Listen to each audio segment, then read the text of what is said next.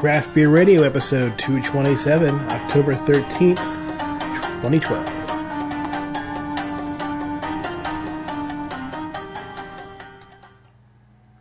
Welcome to Craft Beer Radio, the show dedicated to craft beer and the craft brewing industry. We haven't said that in a while, have we? No. Just Uh, felt this- like doing a callback there, I guess. This is the New Mexico show. That's why you heard the New Mexico national state uh, song. state song. Yeah, it would be national, would it? This is all thanks to uh, Dale. Dale sent us these wonderful beers. Thank you so much. And uh, we can't wait to get started. What do you think we start with? This one's I say we start with the chili because the other ones are going to be IPAs or or Okay. a coffee beer. As long So as it's not hella hot. Let's go for it. this is the Rio Grande Brewing Company Pancho Verde Chili Cerveza. It is 12 IBUs, original gravity of 1.01, 4.67% alcohol by volume. It won the 2010 New Mexico State Fair Gold for the vegetable spice beer category. Sierra Blanca Brewing Company, Rio Grande. Speaking of awards and whatnot, we are recording this the day of the GABF when they announced the winners. Oh, yes. and uh, lots, lots of lots of categories, lots of medals were handed out. But two that I want to mention right off the top is congratulations to Tröegs Brewing Company and the Church Brew Works. Tröegs won best mid-sized brewery of the year, and Church Brew Works won best large brew pub. Hmm. So church counts as a large brew pub, I guess? Yeah, yeah. I, I would think that would count as something like They- uh, normally- Pizza Port, where they have multiple. Normally they're chains like Iron Yeah. Hill and things like that, but yeah, Church Church one is the best large brew pub. Huh. They won medals for Celestial Gold, Pious Monk Dunkel, Pipe Organ Pale Ale, not golds. None of those were golds, but their old ale. I forget the name, like Henny's Henny something. Their gold their old ale won gold medal. Hmm. so they won medals for all their standards. All That's their pretty good. Yeah. They That's won pretty good. three. They won. I think they won four medals. Three of them were the standards, and then uh, Tröegs won uh, for Sunshine Pils, gold for Sunshine Pils. Um, eh, their Amber um, won. Can't remember exactly, but uh, yeah. So two two local breweries, relatively local for Tröegs, but absolutely local for the church. Took home a whole collection of medals. So Outstanding. Yeah, you smell chili on this. There's no question about it. The color is a pale yellowish, and it has it's pretty pretty clear. The only reason why it looks any cloudy at all is because of condensation. Other than that, no, actually, yeah, no, I'm sorry. Yeah, you can see right through it. Very clear. It is a uh, sort of a jalapeno, maybe, maybe a little bit of poblano. Little Yeah, I mean, so you know, they say verde chili, you know, so and they have green chilies as the steer horns on the logo, right? Mm-hmm. Um, I was trying to figure out what poncho means, other than you know Pancho Villa. Um, you know, Wikipedia says it might refer to a w- Puerto Rican baseball player. well, verde means green. I don't know what what poncho means. Or Pancho Gonzalez, a tennis player. Not to be confused with Poncho. the aroma is uh, is um, it's funny. It doesn't smell too hot, but it actually burns. uh, Like I can get a little tingly up, way up high on my nose, almost like there's a little bit of burning going on there.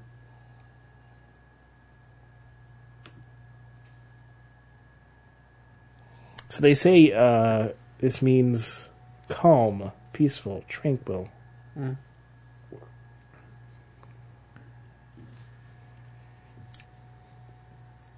It's interesting. It doesn't have a bunch of heat. It's it's a pretty sweet, um, you know, pilsner or something like that, almost like a Bohemian pilsner or something along those lines. Yeah, it doesn't. It has a it, it has a good deal, especially up front. A lot of the flavor of like a roasted a roasted pepper, Mm-hmm. uh, say roasted banana pepper or something like that. And then it it, it doesn't really there's a, there's a tiny bit of tingling, but doesn't have a whole bunch of the tingling there. It's just sort of there on top of the flavor, and, and the beer itself is is like Jess said. I, I don't know if I would call it necessarily a pilsner. I, it's actually more um, more towards like a, a slightly less refined um, Dortmunder or export. It. I yeah, think I mean, I was thinking Dortmunder, but it, I think it has a little more residual sweetness. You know, it reminds me more of like a, you know, Pilsner or Kell or something like that, instead of not a Bavarian Pilsner, but a Bohemian style. It does say on the label, beer with green chili flavor. So they, I don't know, may have added. Well, I mean, when you think about it, what we did with our beer was Mhm. we, we added chili flavor by Mhm. Extracting the chili in vodka, yeah, adding it. So so they they could have done it in the bright tank with a very obviously they well not obviously, but they can't use vodka. mhm. you know, because you can't add distilled spirits, at least not above the table. You know, who knows what they claimed and didn't claim, but you know, you can't use distilled spirits, so pro brewer can't do the home brewer trick that I learned from Keith. Um, but I mean, you could still soak chilies and other substances. yeah, something. I mean, you, you could, in theory, you could do it in water and boil the water down. Water is not nearly as good a solvent, Mhm. it, but it'll get some of it, and you boil that down and, and just keep doing it and concentrate it to the point where you have like a pepper water. Then you can add that. Mhm.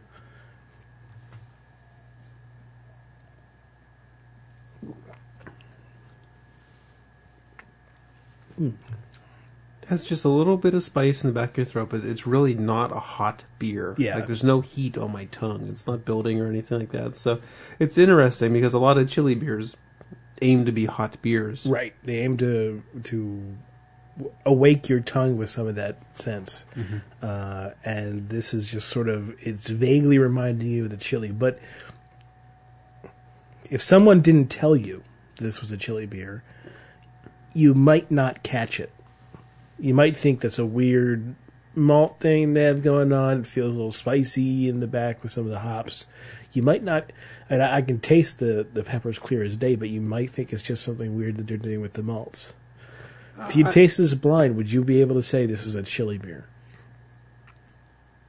I, I I see what you're saying. You know, saying where it's you know not obvious or you know super potent, but I would like to think blind. You know, most people would be able to tell this is a chili beer. But, but I see what you're saying. And the thing that you notice with almost all chili beers is that they build. Mm-hmm. The chili starts to build up on you, and this one is little, maybe the slightest bit, but just just barely. Yeah, I mean, maybe I'm starting to get a little tingle on my tongue after drinking, you know, half a bottle of this, but um, yeah, it's it's the least hot chili beer that I have recollection of, of drinking.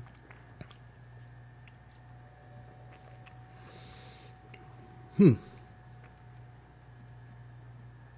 It's kind of like um, kind of like Cave Creek done right.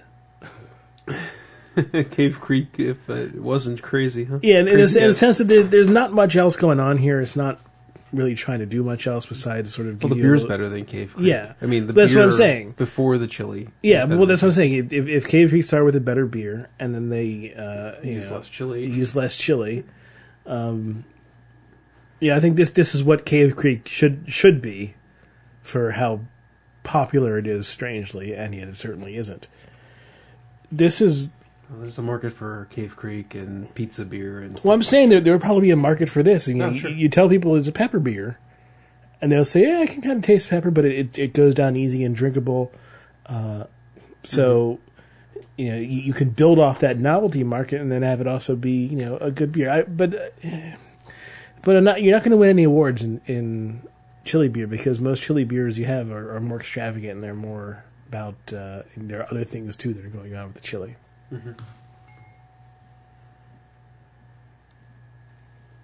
Okay, so this is looks like this is by Rio Grande Brewing Company, but I think Rio Grande and Sierra Blanca Are the same. are the same. Have you? Did you find that? It's uh, on their website. They have at the top. They have um, their Sierra Blanca Brewing Company, and they have Rio Grande right here, and also Roswell Alien Amber Ale, which we also have. Yeah, because a couple of those I noticed were under the Sierra Blanca label. Interesting. I, I am. don't uh, want to waste time. I'm going to try to like on the down low look at this website and try to divine the difference here. Why? How? Where, where do they draw the line? But let's move on to another beer while we're doing that. This one sounds fun. Marble Brewery India Pale Ale. Brewed and canned by Marble Brewery in Albuquerque, New Mexico. So this is an eight percent alcohol by volume double IPA. It's it double? Maybe we should Yeah. do the other one first. uh The one in the yeah okay all right. The rest of these beers are canned beers, and Dale made sure these are very well protected. These, uh, this is the part of the six pack holder that we're using. You know, just one. It's a one pack holder now, but it doesn't want to come off, does it? No, there we go. Okay, this one off too. So, uh, so Marble is where are we? We're gonna, we're gonna do this one first. The um, oh, I'm sorry. La Cumbre Brewing Company. This is the elevated IPA. This one a, a 2011 GABF Gold. I don't know for what, but probably IPA. Starting gravity of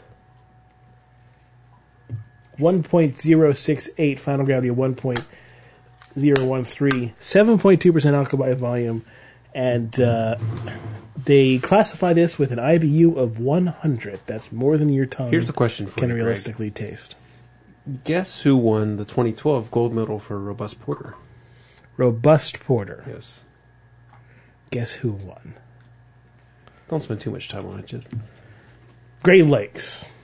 the answer is nobody. They didn't award a gold medal in robust porter. I see.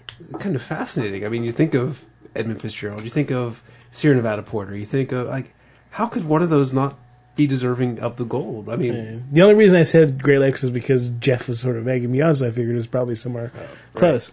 But no, Jeff had me going in a completely different direction.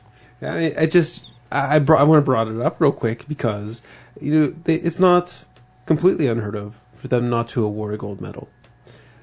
It just seems unusual to me that it's in the robust porter category, you know. But hey, I wasn't at the table tasting the beers, so This is interesting.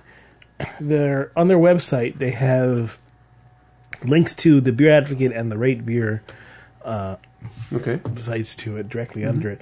What I find interesting is the different. The Beer Advocate and Rate Beer are basically using the same logo, slightly different font, but one word is is uh, yellowish, sort of pea beer color, and the other one is white. When you put the Rate Beer on a blue background, it doesn't look so similar. Okay, all right. But they were, the reason why I didn't like this because these both scored uh, scored pretty high. So smells smells it's big hop juice aroma you know it's one of those ipas Yeah. that's just hop juice it has a huge f- fruity juicy aroma Well, let's say hundred IBUs. That's like we said. That's more than the human body can actually sense. you know we can say you know i can say like a bunch of citrus fruits are in here but i'm feeling juicy fruit the bubble gum you know are you getting like a what do you yes. think? Yeah. No, I'm with you.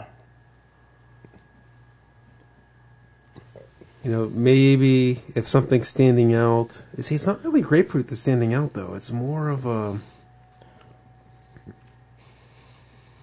No, it's you know it is. like a passion fruit or something Yeah, yeah.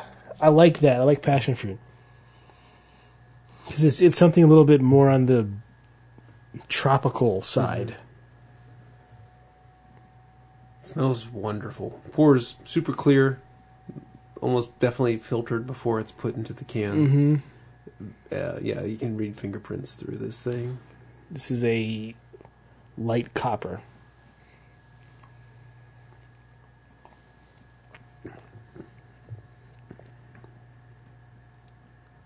Hop juice again just comes to mind. You know, it just has such a aqueous but juicy, just runs all around your mouth, and it doesn't just make the saliva, saliva glands just start working.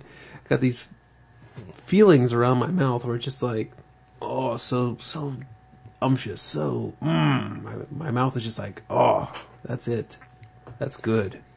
You know, I mean, just my mouth had that like reaction to it. You know, apart from the flavor. Lots of, of citrus and melon uh, flavors coming together. Mm-hmm. I'm not getting, you know, for bragging about how, how bitter it is, it doesn't taste very bitter to me. They, they have a very well balanced with Mm-hmm. malts. And the malt is a uh, biscuity, uh, uh, sort of a raw biscuity kind of flavor. I mean, yeah, but I don't think we're ever spending much time talking about the malts. this thing is one of those West Coast all hops and just enough malt to, you know, make it not a horrible bitter mess. You know, it's just just enough. It, it's certainly not a. It's a supporting role. It's not. It's not on equal footing. I mean, I. I think it's actually balanced pretty well, and the reason I say it is because I, you know, I've tasted beers that have this this kind of fruitiness and this, this citrus melon stuff, but they, you tend to also have this big bitter uh, component that hits you right in the middle of the tongue, and this one is not. And I think that that's all about the interplay of the malts here, and so I'm I'm willing to go. I'm going to put, go on a limb here and say that the the malts are as important to this beer as the hops. Simply for for putting for, in terms of flavor you're not really they're mm-hmm. not expressing themselves too much. But in terms of giving you those citrusy and melony flavors without giving you the the deep bitter uh s- the, the stone like bitterness that you get I, I disagree that it's not bitter. I'm three sips in, and I'm getting a, a fair amount of weight, you know, from the bitterness, on the, especially towards the back of my mouth. You know, it's it's starting to build. It's getting bitter. I mean, not horrible, you know, not in a bad way. It's just a statement. It's it's not it's not non-bitter. It's it, it's a bitter beer at 100 IBUs, and it's starting to show. there's bitterness there but it doesn't it doesn't feel like a drag on the tongue like say ruination does to me or something like that while expressing some of the same flavors But that's just because you hate Stone. I tease. I tease. He just hates arrogant bastard. Yeah, that's true. I don't like Arrogant Bastard, but I I do like uh, a good number of Stone's beers. Good thing this beer's in a can. Any little bit of light touching this guy, you could just You are not smell- kidding. You could just smell this thing going off. Like I'm Yeah. almost worried that the light bulbs are making this thing skunk. I like took a sniff and it almost smelled like a like it's starting to turn. I think I'm just being paranoid. Yeah. But like we need to drink this in a dark room. But then what's the point? it won't skunk. it won't skunk, but I mean, you know, some of the some of the beauty of of beer. There's a reason why we talk about how how you know the clarity and the mm-hmm. color and stuff like that. Looking at it, you you you drink and you eat first with your eyes, and you prepare yourself that way. And you know, I'll, I'll say it. You know, when we had the blind shows, they're fun and all, but the beer doesn't taste as good. I think you know. I think there's something behind that. I you know I can't disagree. You know, it it looking at it sets some expectations, and I don't know. It just yeah, you just like you're actually drinking it before you're drinking it. Like you said, it's the first thing you do when you're eating is you look at it. There's a uh, there's a restaurant. I think it's in Germany, but there may be others that are trying to copy off this. But they they want you to only notice the food, so it's completely dark, completely dark. So they uh, they actually have blind people who are their waiters, and t- since they can easily navigate that they're used to navigating without that, so it's a way. For, it says they can be employed there as waiters. Oh yeah, yeah. Oh, what's that? I forget what it's called. I know exactly what you're talking about though.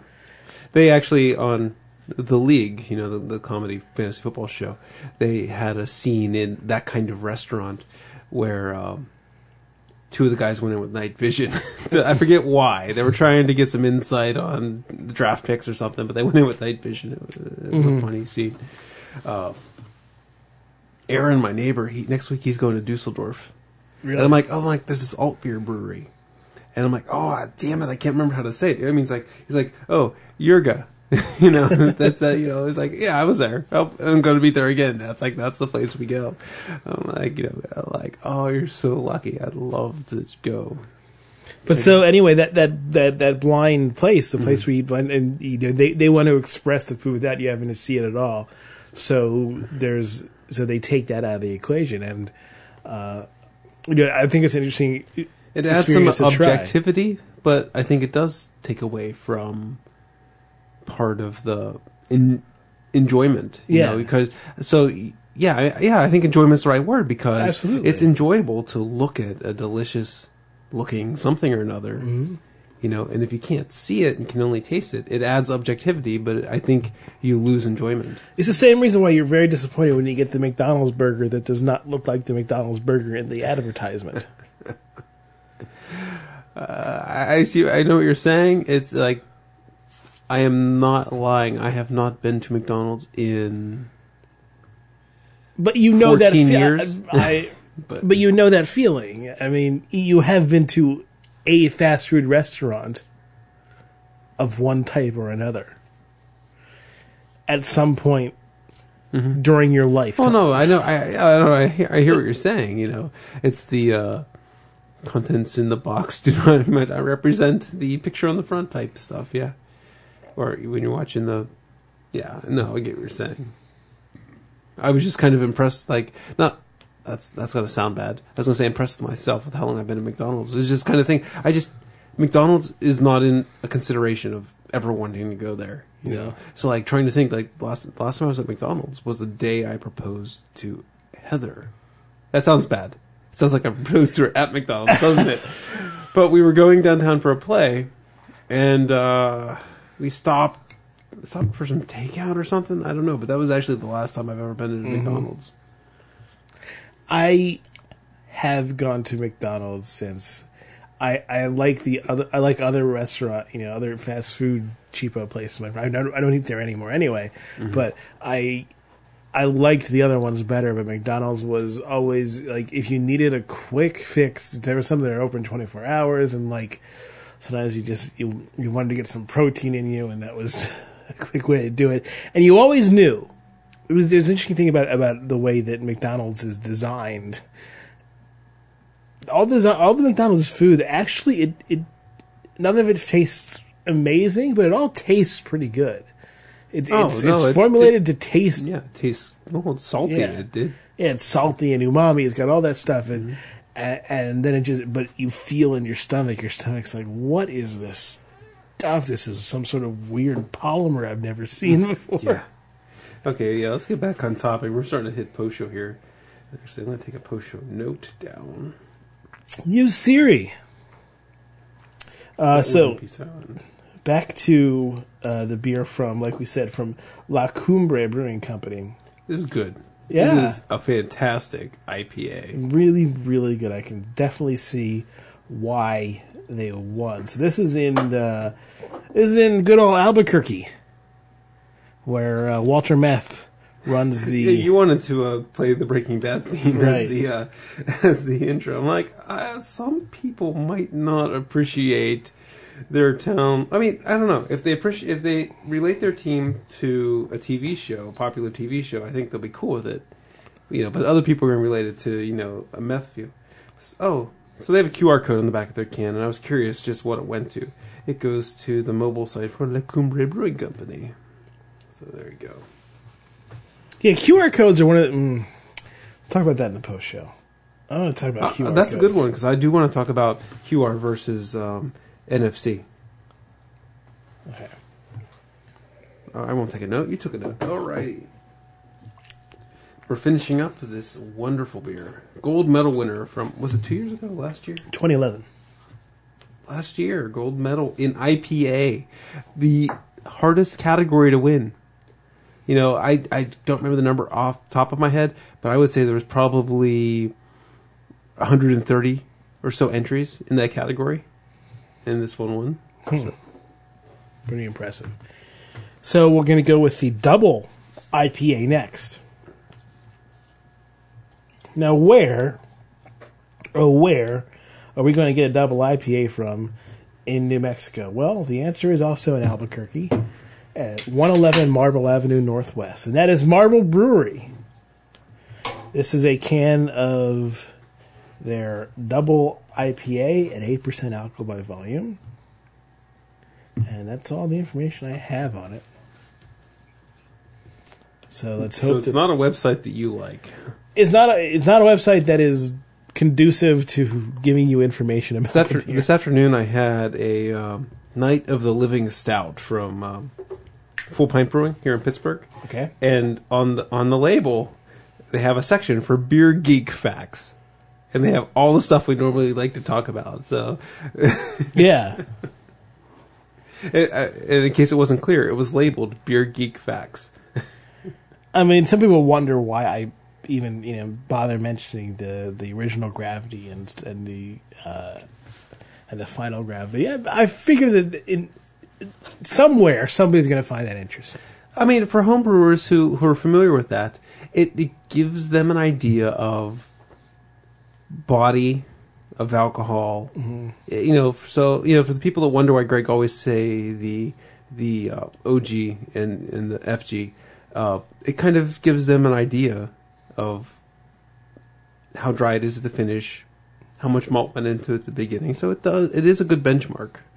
Um, out of all the benchmarks we use, it's probably the most arcane. And if we had to cut some, they'd be the first ones to cut. Yes. But it, it for the people that homebrew, and and for you know big beer geeks that don't homebrew but have heard the numbers enough to actually put some stakes in the ground, you know, it's useful. I mean, the clearest and most useful number is, is probably the alcohol by volume, and almost all beers give you that. But the other things that the, the thing that I I am- mean, I mean, I- at, at what precision is it useful, right? I mean, because five point four versus five point eight, not no, so but useful. but it's useful because it's, it's the one information that they almost always give mm-hmm. you. sure. So at least there's that, and you can talk about the color. Or you can infer that reasonably, or they can give you an SRM. But even if, even if you have an SRM, we don't have a sheet with us, so we just give you a, a direction of the color. And IBUs, You know, you always you, you use SRM a lot, and you know I'm the home brewer, and I really don't have a good feel for SRM numbers. I just I just name the SRM, but I don't know what it means. Mm-hmm. Uh, IBUs basically tell you how bitter they are. I like when they give you that, but that's not necessary. But what I really like to see is an ingredients list. I like to see the oh, hops uh, yeah, I think and the malts. I think, in my personal opinion, I would rather hear the kinds of malts used.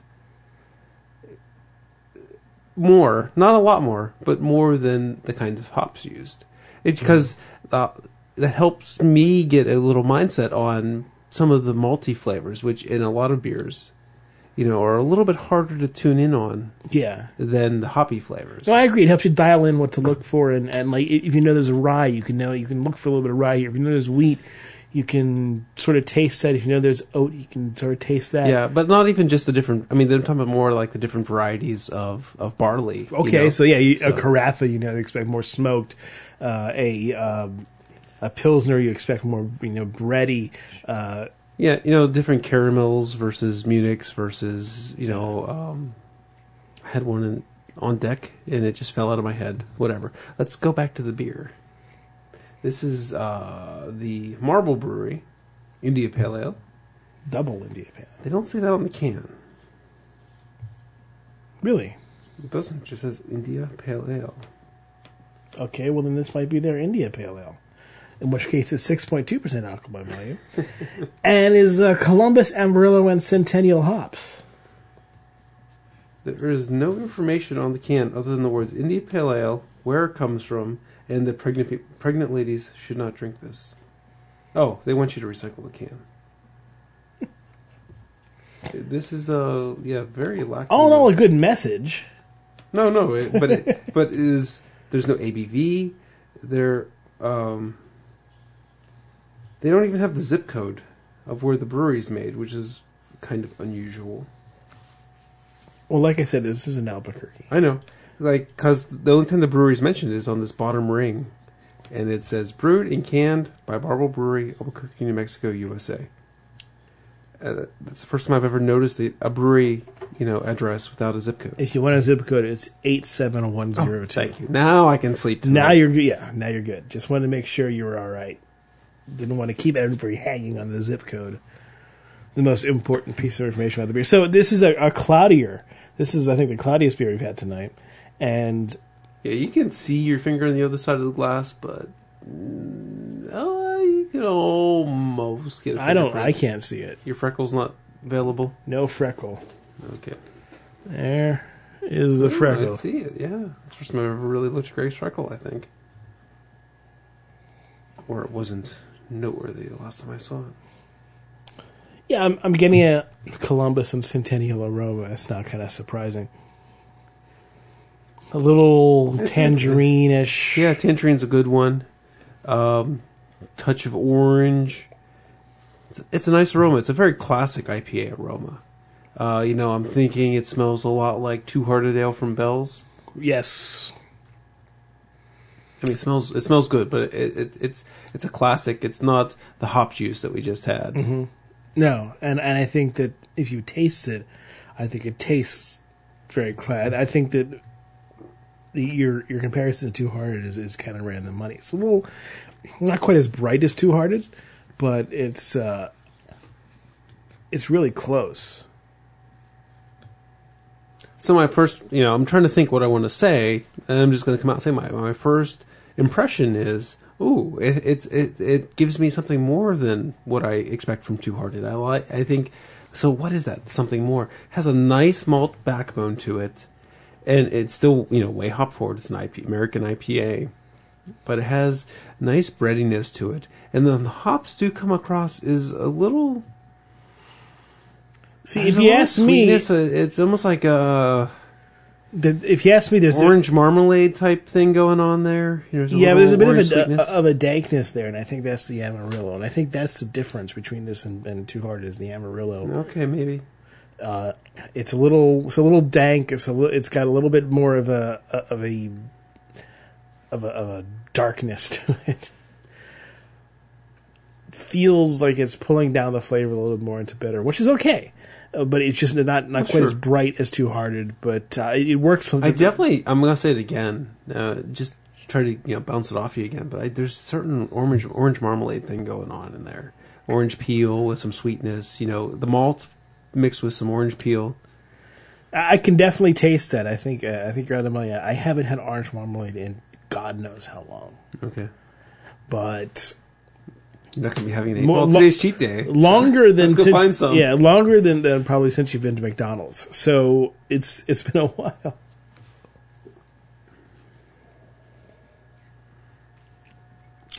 You know what I'm thinking though? I'm thinking that we should get different another beer before we do this one. Oh, we can do that. It's gonna, you know, we'll, uh, we got seven beers from Dale, so you know, four. We're gonna do five now. So that's I mean, We'll throw his other one. It's going to leave two left. Yeah. But it would have been tough to do a three beer show, a a second show anyway. So I think I think that's cool. Let's pause here. We'll grab the beer, let this IPA warm up a little bit, and we'll talk about it. All right. All right, we're back. I was looking over while Greg was getting the beer. I was looking over the GABF results for this year, and and really, you know, I think I can't I can't figure out a good way to like pull out the good data quickly, efficiently, make it compelling. So, you know, I think generally we're not going to go over the results. But I did want to mention, you know, we're drinking this, you know, American IPA. It's the Hot Light contested category. We just had the one that won last year. So let me find that again. I just lost it. So I'm making crappy radio. Mm.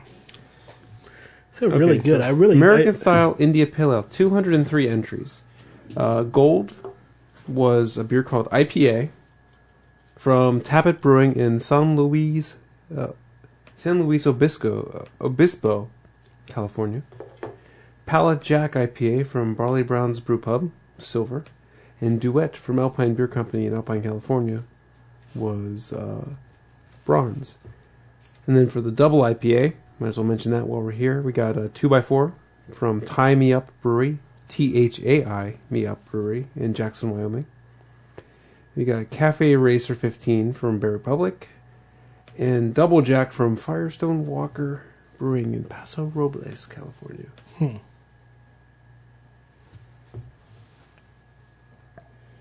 But yeah, so the La Cumbre elevated beat 175 others to the American IPA category to take a gold medal. 175 last year and 203 this year. Could you imagine working the IPA category? I, I can only imagine that they that they do it in groups. Yeah, it's like bracket system, right? Yeah. You know, round one, okay, who's left? Round two. We're back to the Marble IPA, though. This is tasty. Uh, it's not as out there, not as on the bleeding edge of of hop usage as the one from La Cumbre, the elevated IPA, but it's a very solid, very, very very solid, good. very uh, um, easy one to to be a go to beer. I could easily see this being a go to beer, as you know, Two Hearted is, or something like that. So, yeah, I'd, I'd recommend it. It's a, it's a it's a really good, solid IPA. I wouldn't say that it's spectacular, but it's solid. But let's move on to another marble. Okay. Yeah, Greg grabbed the the Marble Brewery Wildflower Wheat ale brewed with wildflower honey. So it's an unfiltered wheat ale accented with New Mexico wildflower honey, 5.2% alcohol by volume. Here, here, a great dichotomy. Their can had no information, not even the brewery's zip code. This one is chock full of marketing speak. Congratulations! By drinking the Marble Wild Brewery Wildflower Honey Wheat, you show exceptionally good taste. Congratulations. You've won a million. No, you're drinking a beer. But it's a good beer. Yeah. I've said a million times, I understand why marketing is there and they serve a purpose and they do it. But it's somewhat silly for us to repeat marketing speak on the show. Sure. No, I only mentioned that they had a marketing speak because the can was so dragnet. It was just the facts, ma'am. Not even the facts. It was like just the legally mandated requirements, ma'am. Yeah, no, it's true. It does have a plea on it. Please recycle me.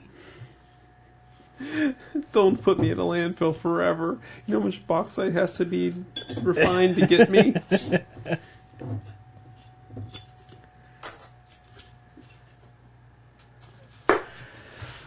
here. They probably had. They, Pour yourself I think they just. joints. They probably. My guess is they just recently started canning, but they had the bottle labels around for a while. So that they got a relatively simple can and just started jam, jamming cans onto it. But they had the, the labels. Labels are easy to print and make. They're paper, and you put a little sticky gum on it, and boom. That's a. It's a big uh, hypothesis. It's it's a it's a relatively unfounded assumption, but I'm going to go with it.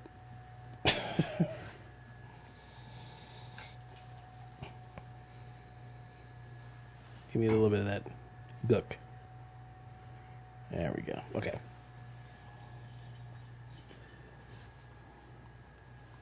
Yeah, now we're talking. It's This a is- good, uh, good wheat beer smell. You can kind of smell a little bit of the honey, but it's not, you know, it's not anywhere towards mead. It's just a little touch, and yeah, it certainly smells like wildflowers. It has that very perfumey aroma, tied in with the grassiness, that lemony wheat part. I would say it's kind of a hmm, the color. It, it's kind of a yellowish, turning close to orange, but with a touch of green. It, you know, it.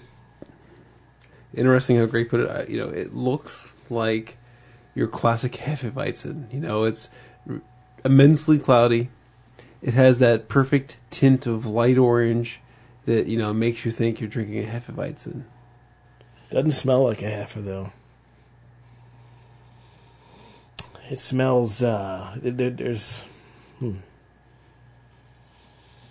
lemon, lemony, grassy, but not quite lemongrass. Yeah, I mean that's from the wheat part, but you get this nice perfumey thing that is like straight out of wild. What you like, what you imagine when you hear the words wildflower honey. Yeah.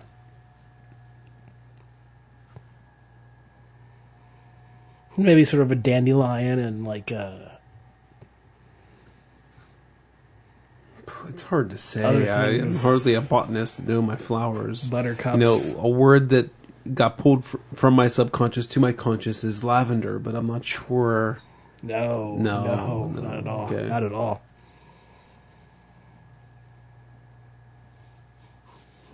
Yeah, that was like I said, that was just something that was randomly pulled out of my subconscious.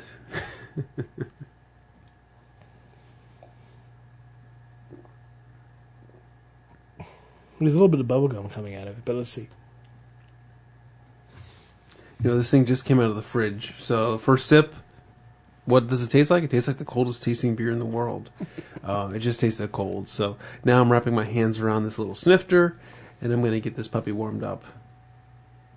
Hmm. I let it sit in my mouth a little bit to try to divine some taste out of it. Was it a divine taste? Greg, his face is all scrunched up. He's trying to recall. He's tilting his head. I'm having trouble picking out the words. Is is the issue? I, it's not coming to me quite. I mean, it, it, it's it's nice and clean and has some good taste there, but the words for describing it are not coming to me right away. So, Mm-hmm. Yeah, I think. me I mean, I tasted a wheat beer. I might have tasted a little bit of honey, but really, it was too cold to really dig into it. So I'm just like grasping at this glass, warming it up. Well, we got some time. Let's see what else is interesting about the Great American Beer Fest. There were how many categories? Take me down to the next page. Uh, a metric F ton. Yeah, that, Of that's, categories. that's pretty accurate right there. Uh, 84 categories. The uh, Church Brewworks, the ones, the one that won the uh, Old Ale Strong Ale category in gold medal, Henny's Hooch. So we'll have to keep an eye for Henny's Hooch. I'm, I'm a huge fan of old ales. I know you are. I figured you'd like to see the Yeah, Church Brewworks, Pittsburgh, Pennsylvania, won a gold medal in the Old Ale. absolutely.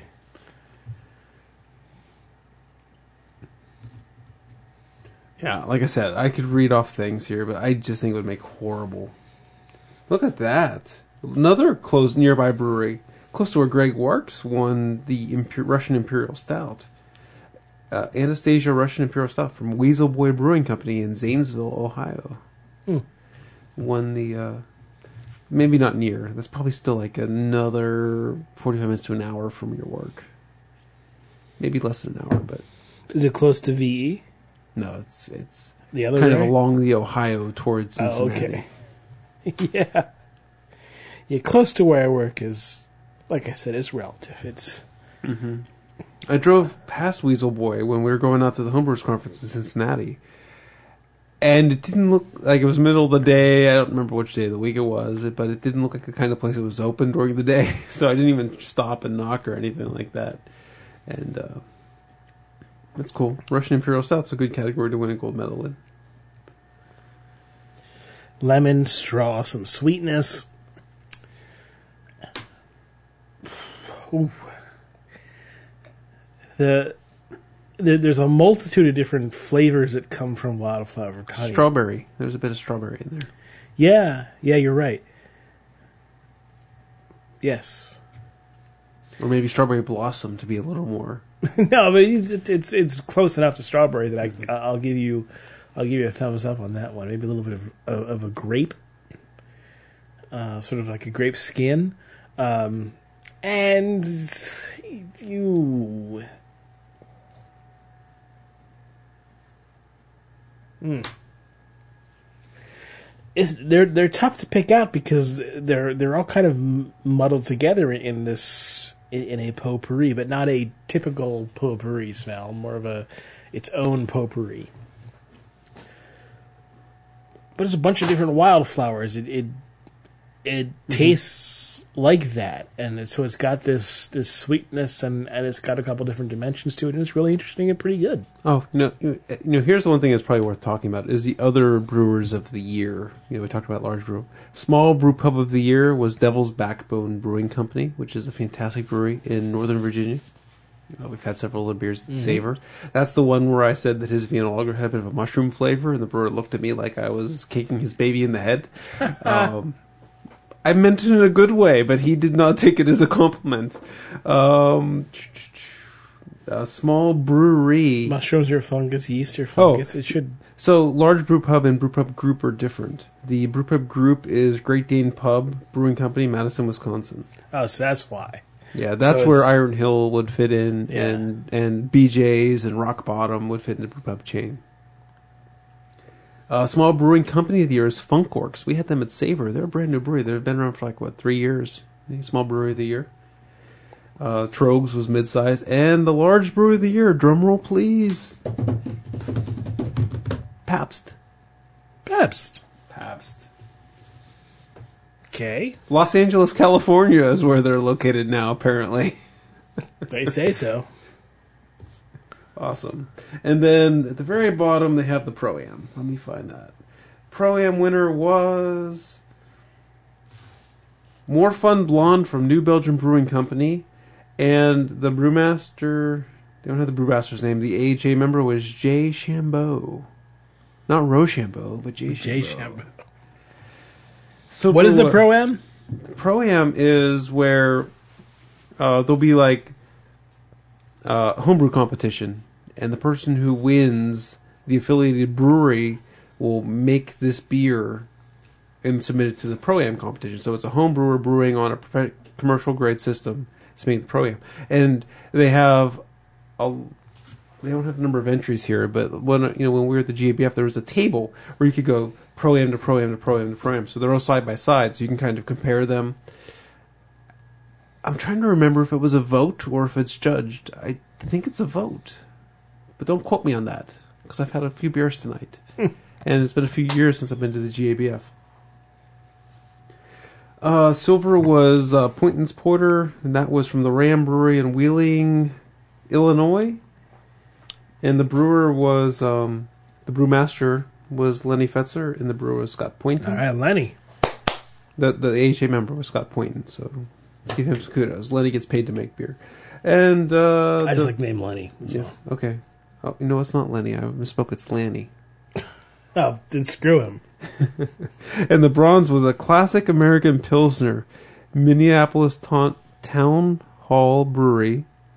And uh, the brewer was Mike Hoops, and the AHA member, the home brewer, was Kyle Cisco. Good old caps. Yeah. Your classic American business. That that's the homebrew version of a Budweiser. Uh, he, uh, With uh, or okay, the homebrew corn based one. homebrew version of a Straub. yeah. Well, we talked about this just last week, didn't we? How like you know it's popular in you know the Maryland area, Pennsylvania area. You know, so it's those regional breweries on the, in the Mid Atlantic states. You know, like you know, um, Natty Boh would be an example. Pabst would be an example. I Pabst Blue Ribbon, I think, would be an example of a. I can't Cap. speak to that. I don't know. All right. Okay, back to this wildflower honey ale. It's it's warm enough. I haven't tasted it in a while, so here we go.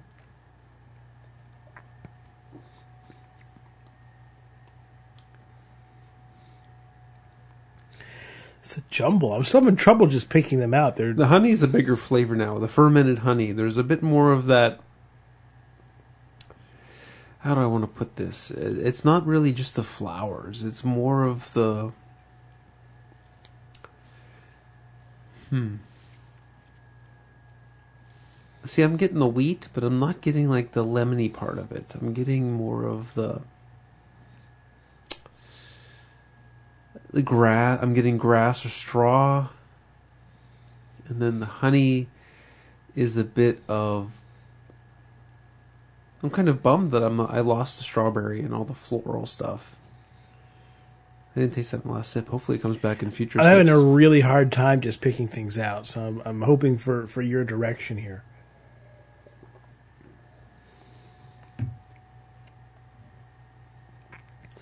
Tastes kind of um, orange, maybe like a blood orange. Um, maybe Yeah, I'm getting this thing that's just kind of. um Oh, I'm trying to. I'm having a hard time putting a word to it. It it's reminiscent. It's in the ballpark of of an apple cider. something like kiwi, maybe.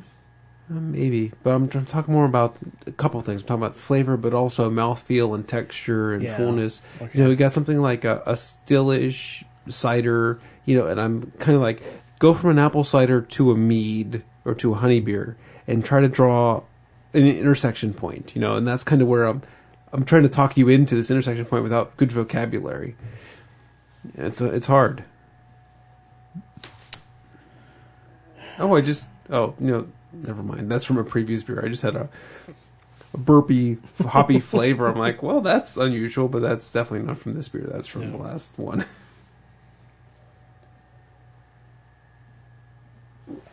Hmm. So that's funny. Uh, you know, we wanted to warm it up to get more out of it, and it was actually more interesting a little bit cold. There may be a little bit of apple there. I think apple's a good fare because it did draw me towards the apple cider that I have on tap. You know, reminding me a lot of that. You know, it's a lot more sweet. You know, it's a lot. Uh, my apple cider is pretty dry, so this one is you know a lot more body to it than the apple cider. But the honey's Oh yeah, th- think less citrus and more droops. you and your droops. Okay, let's move on to the last beer of the night. This I love this can. It's like the generic version of Imperial Stout. It's just a brown can with a little mug on it. It just says afternoon, which I, apparently is the name of the.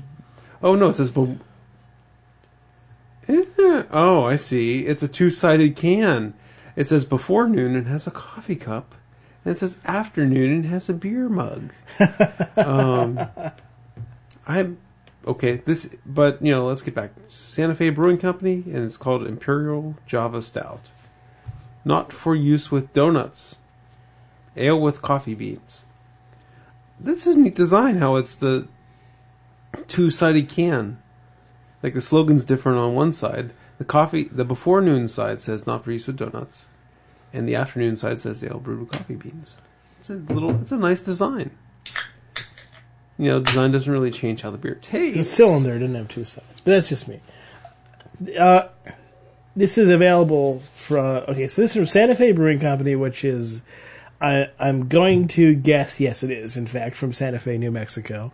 Sometimes you'd be surprised that that's not actually the case, but it is from Santa Fe. Starting gravity of 21.5 degrees Plato, ending gravity of 5.6 degrees Plato. This is available from December to March, so uh, not available right now, but it will be available relatively well. It will be available. I mean, it might be available on on the still on the market, but uh, the new ones come out December and March. Malted with two row pale roast Munich chocolate and Carastan malt. I don't know if I've heard of that one before. Craston? Yeah, Yeah, I'm not sure. hopped with Fuggles and a hop called Bravo. I think we've t- we've gone over that one before, but don't remember much about it. Uh, it has an Irish yeast strain, and its alcohol content is at eight percent. Eight. Take a whiff of this puppy. I mean, it's big coffee aroma, but it has a pepper aroma to it too. Are you getting like chilies in there, like some kind of pepper thing? I'm really getting chilies or something on the on the nose. There's a there's a hint of astringency, which I think you may be associating with peppers. Perhaps, but I mean, it definitely is no fool in coffee imperial stout.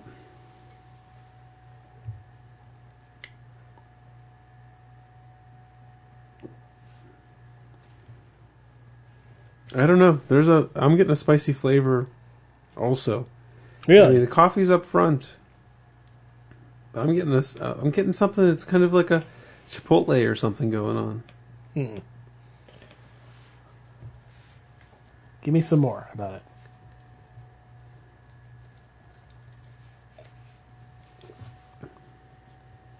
I think Chipotle is is a really good descriptor. I don't know. I I you were talking about drinking a beer blind. You know, even though the signs indicate that this is not peppered, I would I would say this is definitely a peppered beer drinking it from the flavor. Uh, are you getting that? I mean, I'm getting big Chipotle type flavor. Getting a lot of vanilla and, and espresso. Chipotle, no. There's a cinnamon bit to it. There's a deep coffee flavor. I would expect as much. A nice chocolate bit to it. And uh, the color, by the way, is black with a tiniest bit of a of a reddish highlight or brownish more than reddish.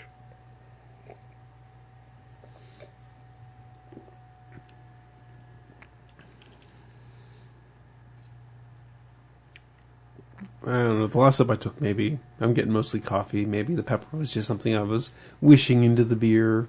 Maybe it was a transition thing. Is not brown just a shade of red? Yes. Anyway. Mmm. Coffee. Coffee, coffee, coffee, coffee.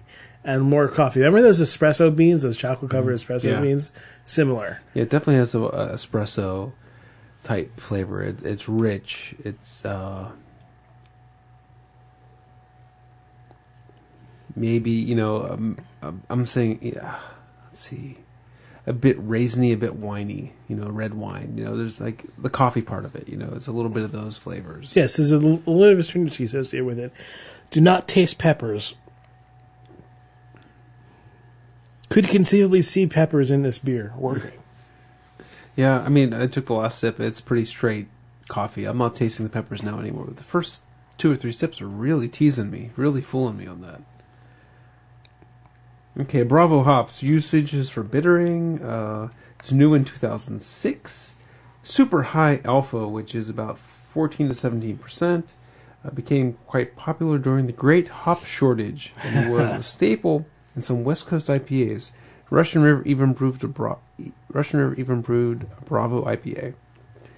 The higher coho levels, cohumulone, coho, uh, mean that it's not completely mean a not completely smooth bittering, but will but not as harsh as Chinook. Its bittering properties are similar to Simcoe. Flavor and aroma. Okay, so here's what we're looking for. Uh, described as an earthly spice or herb, fruity and floral. Guess that is. I guess that is is different things to different people. what? What are you reading from? Uh, the best description of Bravo I could find on short order. And he meant it is, but is is. Different things to different people. A descendant of Zeus and Nugget. Possible substitutes Columbus, Tomahawk, and Zeus.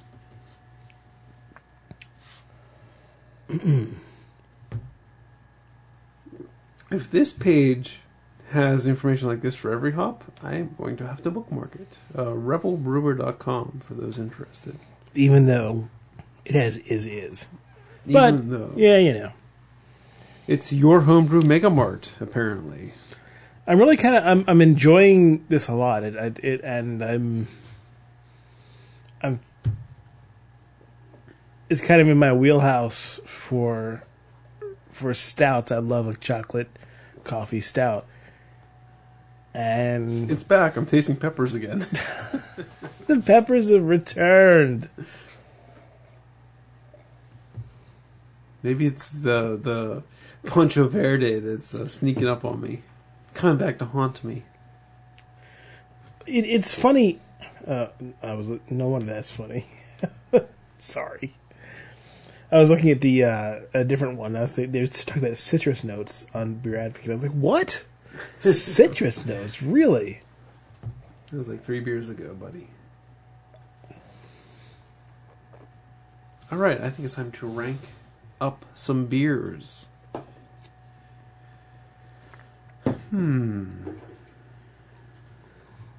Moving cans and bottles around because I'm a very visual, visually oriented ranker.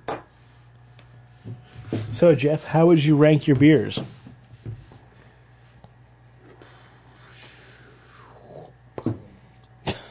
The noises help. Yes. Yeah. So this one goes. Pew, pew, pew, pew, pew. All right. Uh, I think the best beer tonight has to be the gold medal winner. That elevated IPA from the the, Cum- La the Cumbre. Brewing Company. Comes in a pounder can, and it's freaking delicious. Uh, good beer. Number two, I'm gonna do the other IPA, the Marble Brewing India Pale Ale. Lot less ragged edge and you know crazy, but classic. Cla- there's classic IPA flavors in there, and there's a little bit of innovation. Like you mentioned, the Amarillo is kind of changing it up a mm-hmm. little bit. Number three is the Java Imperial Stout from Santa Fe Brewing. Peppers or no peppers, who knows? Good either way. Number four, I'm gonna put the Pancho Verde Chile Cerveza from Rio Grande, Rio Grande, and then uh, I'm gonna put the Marble Wildflower Wheat uh, last. It, it was um, once we you know got into it, warmed it up. Maybe I warmed it up too much, but it just really didn't deliver compared to the other beers, which were all pretty good. Okay, well, my I I slightly disagree with you. Uh, my hold on a second. Let me finish writing this down. Sorry, It's okay. No, no, please. I went too fast. I apologize. Okay, so And, and also, your contract says you're not allowed to disagree with me this week. Sorry about that. I'm not allowed to what? You're not allowed to disagree with me this week. Your contract states clearly. Well, we need to revise that contract. I'm with Jeff that the number one uh, was the elevated IPA. That was just delicious and, and, and great. And I love the, I love the way the malt was used in that. In that you, you you didn't notice it unless you were looking for it, but it really helped balance that bitterness out. Uh, and so it was really wonderfully used. So you got this big citrusy burst, uh, and melon too. Like I said, there's um, there was some melon there too. It was very good. Uh, number two, I think the Java Stout, uh, and and more. Uh, this is kind of just this is a beer that I love drinking. Uh, I, I would drink a couple of these probably. Uh, there's some of it again. More. Um, it's kind of they, they one of the person on on Beer Advocate says a poor man's uh, uh, breakfast stout, and kind of along that those lines, I think it Poor works. man's breakfast stout. I don't know whether you know. Well, you know, if you can't find breakfast, they said That'd be fun to try side by side because Yeah. I, I would possibly prefer this one. I think It's possible. Pretty We'll likely, I would prefer this one. I think they actually they may have said KBS. So KBS would Oh. be the the Kentucky version, which is aged. Barrel-aged one? Yeah, I don't like the aged one as much as the regular one. Yeah, I'd like to try this by with KBS with regular BS, regular BS, regular Breakfast. breakfast stout, and see how that works. Uh, my second, my third is actually the marble wheat. I uh, enjoyed what was going on there, even though it was a little bit hard to tell. There's a lot of uh, different flavors and a lot of fun to explore and interesting. And I, I, I kind of like the way the honey worked in that beer, so I was going to give that number four. Uh, or number three, sorry. Number four, the Pancho Verde. I agree with Jeff here that it's fourth. It was just a good chili beer uh, that gave you a interesting chili beer experience without being a big chili beer. It was a good beer. Yeah, it was a good Beside beer the chili. that happened to taste and have a little bit of chili in it. Mm-hmm. And I'm going to put the Marble IBA fifth, a little bit of a hard luck loser, I suppose, but it Interesting. was just that's the way I felt.